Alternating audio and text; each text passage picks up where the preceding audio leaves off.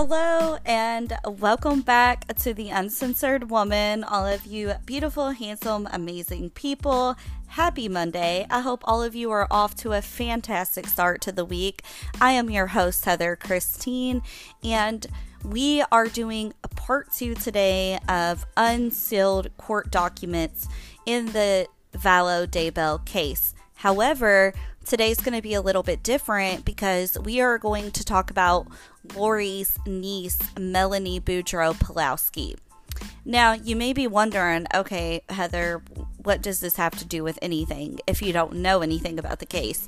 Now, if you are aware of this case, you know that Melanie may very well be a main player in this whole thing.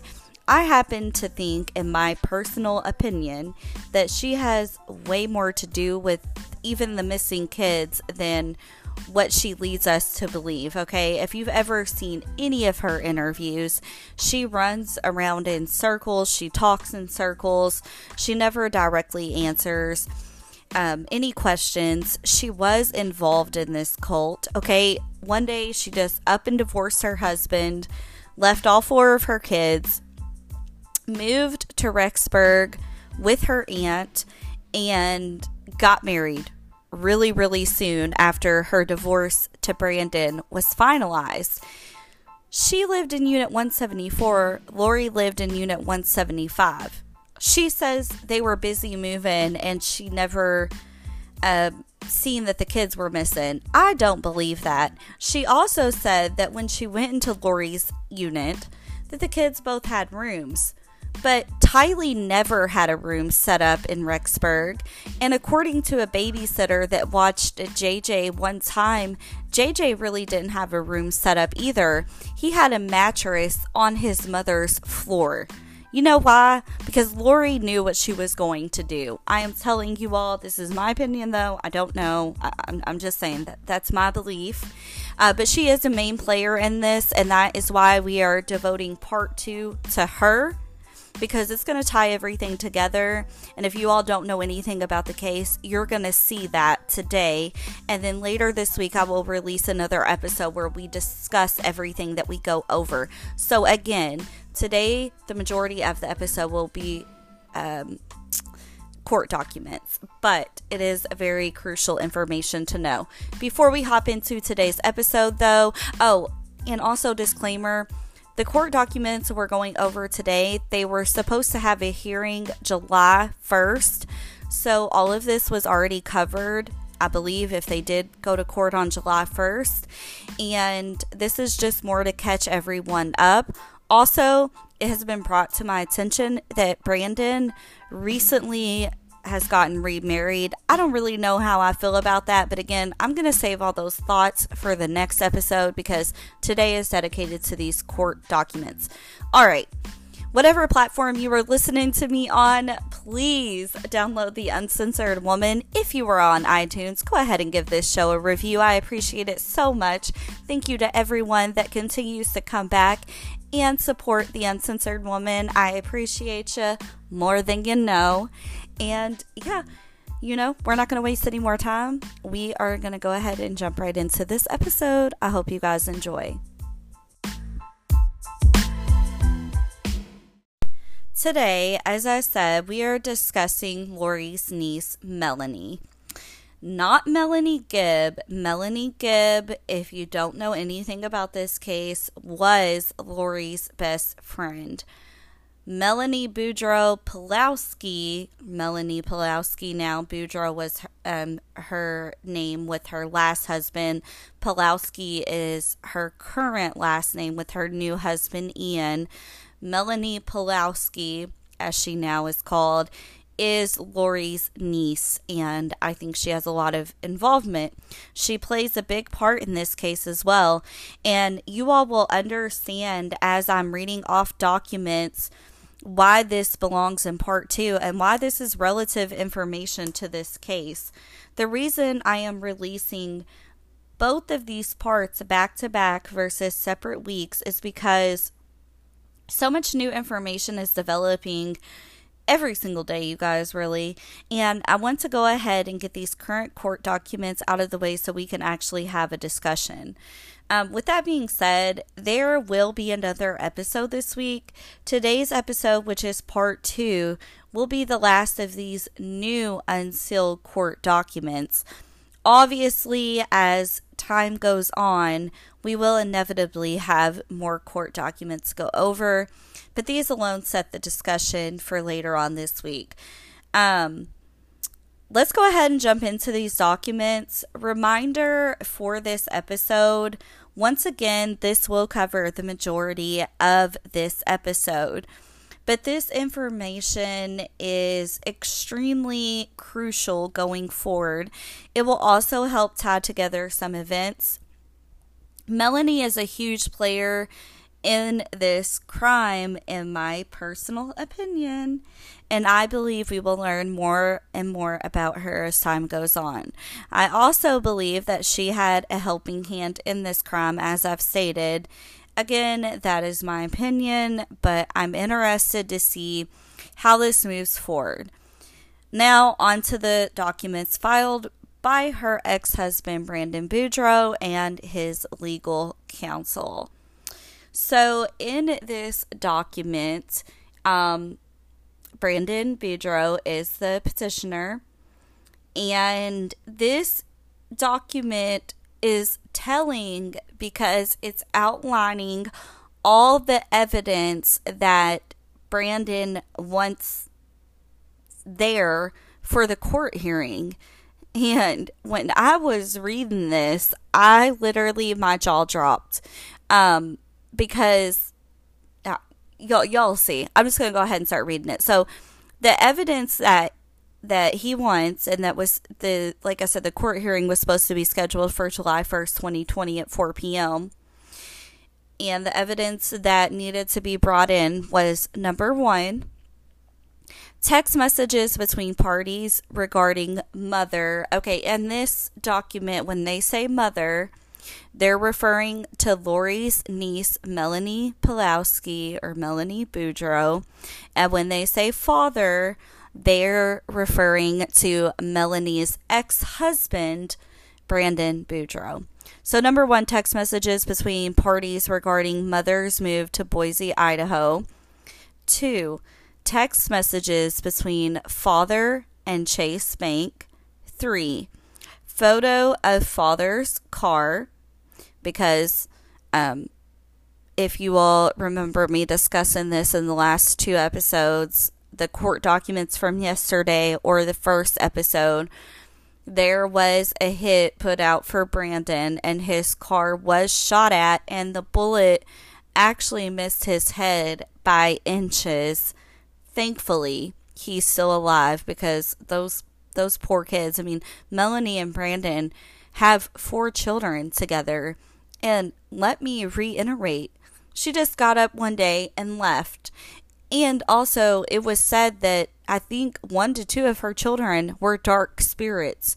So, if Brandon hadn't have been as protective as he is, these kids could be dead too. Number four, State of Nevada marriage certificate for mother and Ian Pawlowski dated November 30th, 2019. 5. Case number CR33 19 0704. Information for defendant Ian Pawlowski's criminal charges. 6. New York life insurance policy information. 7 text from Jade Thailand, maybe. I don't know. I probably butchered that, but it's okay. Regarding the payments for life insurance policy. Eight, screenshot of call log with Jade Thailand, Thailand, whatever. Nine, text messages between parties regarding life insurance policies and Christmas. 10. Screenshots of text sent from mother's husband to his ex wife. 11. Email from Natalie Pawlowski to Mark Bear- Bell regarding her ex husband's marriage and lifestyle with Mother. 12. Audio recording of call with the ex wife of Mother's new husband regarding the shooting. Now, I just want to go over these few things right here. Um, I know I discussed this in my first episode about the Vallow Daybell case. So if if you haven't heard that or you're not up to speed on this case, at first Ian was which is Melanie's new husband was actually helping with the FBI. He was recording his new wife without her knowledge until he finally admitted it. And he was working with his ex wife to help Brandon out, but then he finally broke down and told Melanie the truth and supposedly she understood and she forgave him and yada yada yada and now I think Ian is caught up in this too. Either that or he's scared for his life. I'm not sure, but it would be smart of both Brandon Boudreaux, Melanie's ex-husband, and Natalie Pawlowski, Ian's ex-wife, to keep those kids um, far, far away from those two.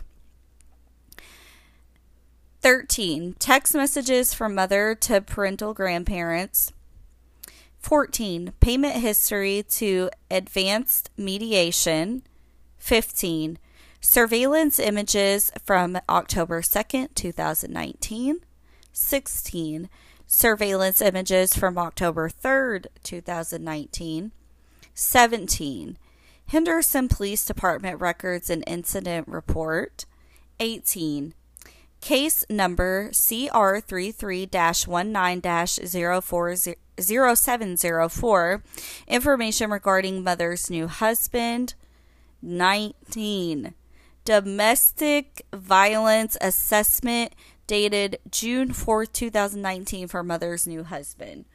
And this really interests me. Um, what does Ian have going on in his past, honey? What is I mean, this indicates that he has did something dangerous to his ex-wife. I mean, domestic violence is a is a real thing and you have to have real proof to have this stuff on your record.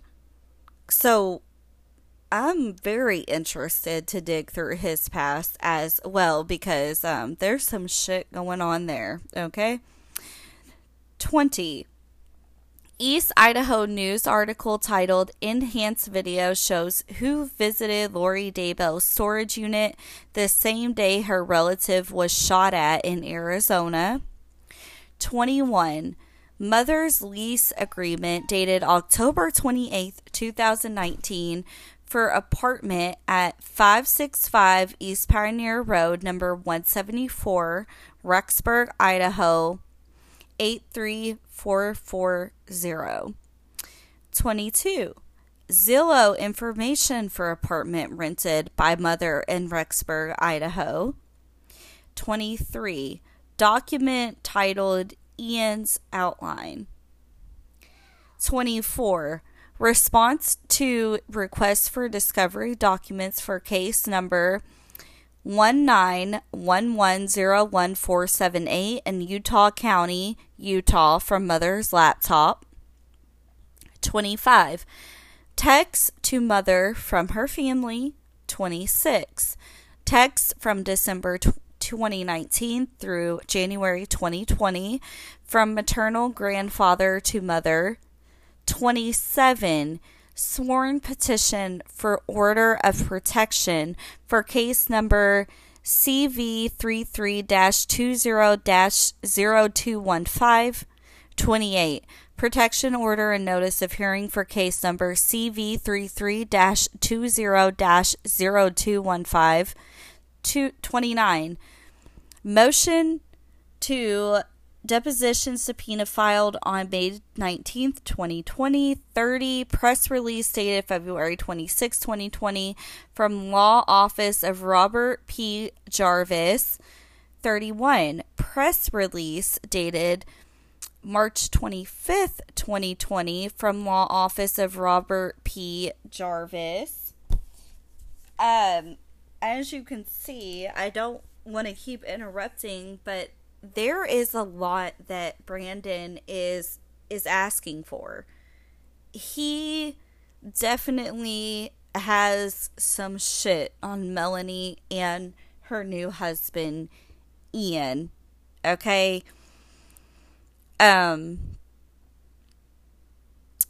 32 screenshot from East Idaho News 33 all documentation from father's response to mother's motion to hold petitioner in contempt filed on March 16, 2020.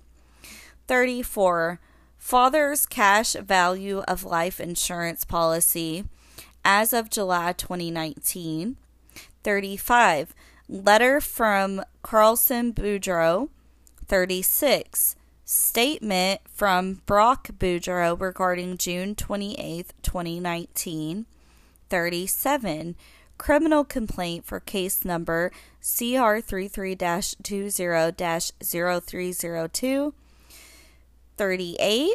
Probable cause affidavit for case number CR33 20 0302. 39. Text message from Melanie's family to Brandon's family on June 25th, 2019. 40 Melanie's Facebook post from November 2nd, 2019, offering a reward. 41. Melanie's Facebook post from June 1st, 2020. 42. PB number or pound sign 2020 091282 court filings. 43 CV 2019 001442 court document 44 Steve Coat filings for Washington case number 95 2 22093 2 45 document for case number 120 CV 00631 46, document for case number 17 0001 JLMS KSC. 47, Fox 10, reg- email regarding Jason Mow. Now, uh, regarding Jason Mow, if you don't know who Jason Mow is, he was in the cult like group with Lori, Chad, Melanie Pawlowski, Melanie Boudreaux, same person, and Melanie Gibb and actually he was on a podcast with Melanie Gibb, Lori, and um, Chad called Preparing a People or something like that. And basically, he's insane too. So, little backstory on him, real quick he, like I said, he's in this cult like thing, and he's talking about how like he's like um and actually if you go on YouTube you can find some clips of these podcasts because they've all been taken down since all this started okay? They were real quick with that but you can still find some clips of some of the podcast episodes. And he sets it up like he is a retired officer and he basically had to retire because he tore both his hamstrings trying to fight off a criminal. But it's been said that basically he had drug issues and seen this, and the police department or the police department seen that he had drug issues, and he hallucinated this whole fight and he was actually let go from the police department. He did not retire. He's just like a big fake phony, which is not surprising because that's all they seem to hang out with. He's just another guy that seems very cocky and like he wants his ego stroked by all of these unintelligent followers that they seem to have. He's really not interesting to listen to. But if you can find any clips of him, once again, his name is Jason Mow. I promise you, it will give you some insight on this group of friends. And when you're looking into this case, you really need all the insight that you can get. 48. Responses from Daybell children. 49. Transcript from interview with Melanie and Ian with East Idaho News. 50. Ian's Facebook comments. 51. Text messages between Ian and Natalie Pawlowski regarding Ian's parenting time. 52. Text from Ian Pawlowski to Natalie. 53. Text messages between Mother and Chrissy Cope in June 2019.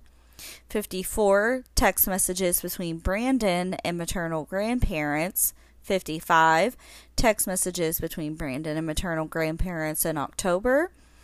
56 text messages the between the parties and group message with maternal grandparents. And these text messages have to obtain a lot of stuff. I mean, a whole lot more than we could probably even fathom because, I mean, he's asking for a lot. And there has to be just a bunch of evidence in these. 57 text messages between Brandon and Bishop Raymond, 58 text messages between parties in June 2019, 59 text messages between parties in fall 2019, 60 text messages between parties from October 5th through the 9th of 2019, 61 text messages between parties from October 14th through the 16th, 2019. 62 text messages between parties in August 2019. 63 text messages between parties on July 10th, 2019. 64 text messages between parties on July 9th, 2019. 65 text messages between parties on June 25th, 2019. 66 text messages between parties on June 17th, 2019. 67 text messages between parties from May 28th to June 1st, 2019. 68 text messages between parties on September 16th, 2019. 69 analysis of interview done by Melanie Pawlowski by analyst Annie Elliott. 70 link to interview done by Melanie and Ian Pawlowski with CBS. And then we have the paper with the witnesses, which one being Brandon Boudreaux, of course, because Brandon Boudreaux is the petitioner. He's the ex husband. He is the father to their four children. And also, I don't know if it's been confirmed. I should have probably looked at that, but I really do think Melanie is currently pregnant right now uh, with with Ian. Um, I, I, think her and Ian are expecting. Um, it says father is anticipated to testify regarding all aspects in this case. Number two, Melanie Pawlowski. Mel- our mother is anticipated to testify regarding all aspects in this case. Number three, which I was psh, blown away, Melanie Gibb. Miss Gibb will testify regarding her knowledge as to preparing a people, mother's involvement with preparing a people, Miss Gibb's conversations with mother regarding the attempt on father's life, mother's beliefs, mother's. Here we go. Here we go. This one too Mothers travel to Hawaii in October to spend time with Lori Vallow Daybell and all other aspects of this case to which she has direct knowledge. Number four, Teresa Boudreaux. Miss Boudreaux will testify regarding her communication with Mother, wherein Mother confirmed she knew about the December hearing as well as other interactions she has had with Mother during the course of this litigation. So, there was a hearing in December for Melanie and Brandon about their kids, and Melanie missed that hearing. Also, Melanie, Brandon was trying to hide the children, and Melanie went to Brandon's parents' house and would not leave. You know, she's trespassing on property, trying to get the kids, scaring everybody. She actually was locked up over that in a simple Google search, and you'll find her mugshot. But I believe this woman is completely bonkers, just like her Aunt Lori. And Melanie Gibb, I have twisted feelings on her. Now, she's never twisted her story up. She's stayed true every single time she's talked to the police. Now, remember, Melanie Gibb is testifying in this case against Melanie Pawlowski but she's she also was Lori's best friend. Now, I'm all for her telling her side of the story and talking to the police, but why did it take her so long? Number 1, these are just a few of my questions. Number 2, she was well aware of what being a zombie meant, being a dark spirit, being possessed, all of that she was aware what had to happen to set your spirit free. So when Lori calls her up, like, you know, hey girl, or when she's sitting over there with Lori when Tylee was already missing and, and she was sitting over there with Lori and her boyfriend and Chad and Alex and whatever.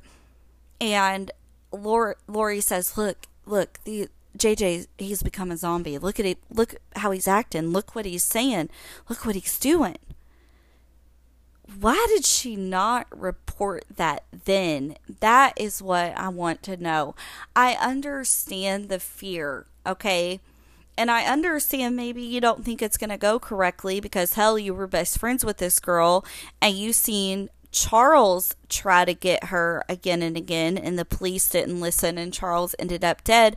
Like, I understand the fear, but these are children, okay? These are innocent children, and you know, according to Lori and Chad's belief, to set a dark spirit that has gone to a zombie free, they have to be killed so their spirit can go back to the light.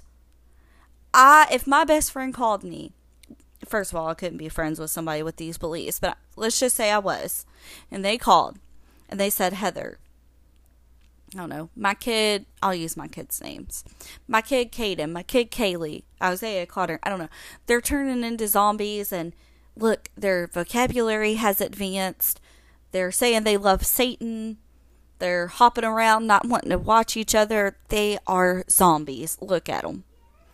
I would be on the phone with the police reporting that ASAP because I would be terrified that something would happen to the children. I mean, Melanie Gibb watched and was there as Charles supposedly went from a light spirit to a dark spirit and was possessed by Nate or Ned Schneider or whatever, Nathan Schneider, whatever his name was, that took over his body and he was killed. Melanie seen this. How did she not know what was going to happen with the kids? Or did she? And she just refused to report it. Because, in my opinion, that is contributing to the crime that is going along with it. So, should she be punished? I don't know, but I think she should have reported it. That's just my own personal opinion. But still, in my other opinion, she's not the worst of the worst. Melanie, Lori's niece, Melanie Pawlowski, this woman is insane. And when I found out that see she played stupid in all these interviews well you know i don't i don't know what lori's doing you know we're we're two busy adults basically you know we we just do our own things. But I've seen rooms for both the kids and we really didn't have much time to talk. But now we see that she went to Hawaii. Oh yeah, baby. She knows more than what she's leading on to. She knows so much more. And I would not be surprised if if we find out she was in on the murders of these children. And also, she was very very close she said this herself to Alex Cox. Supposedly, Alex Cox was the last one to see both of the kids before they died. And to tell me Melanie didn't know anything about this, that's whack. I don't believe that. Also, I believe that Ian and Melani were an arranged marriage, just like Alex and which is Lori's brother and his wife, Zulema, were an arranged marriage. You know, Alex, of course, is dead now, but you know, how convenient because he was the hitman for him, supposedly. And now he can't talk because he died of a blood clot, which I believe I believe he was poisoned. I don't care what nobody says.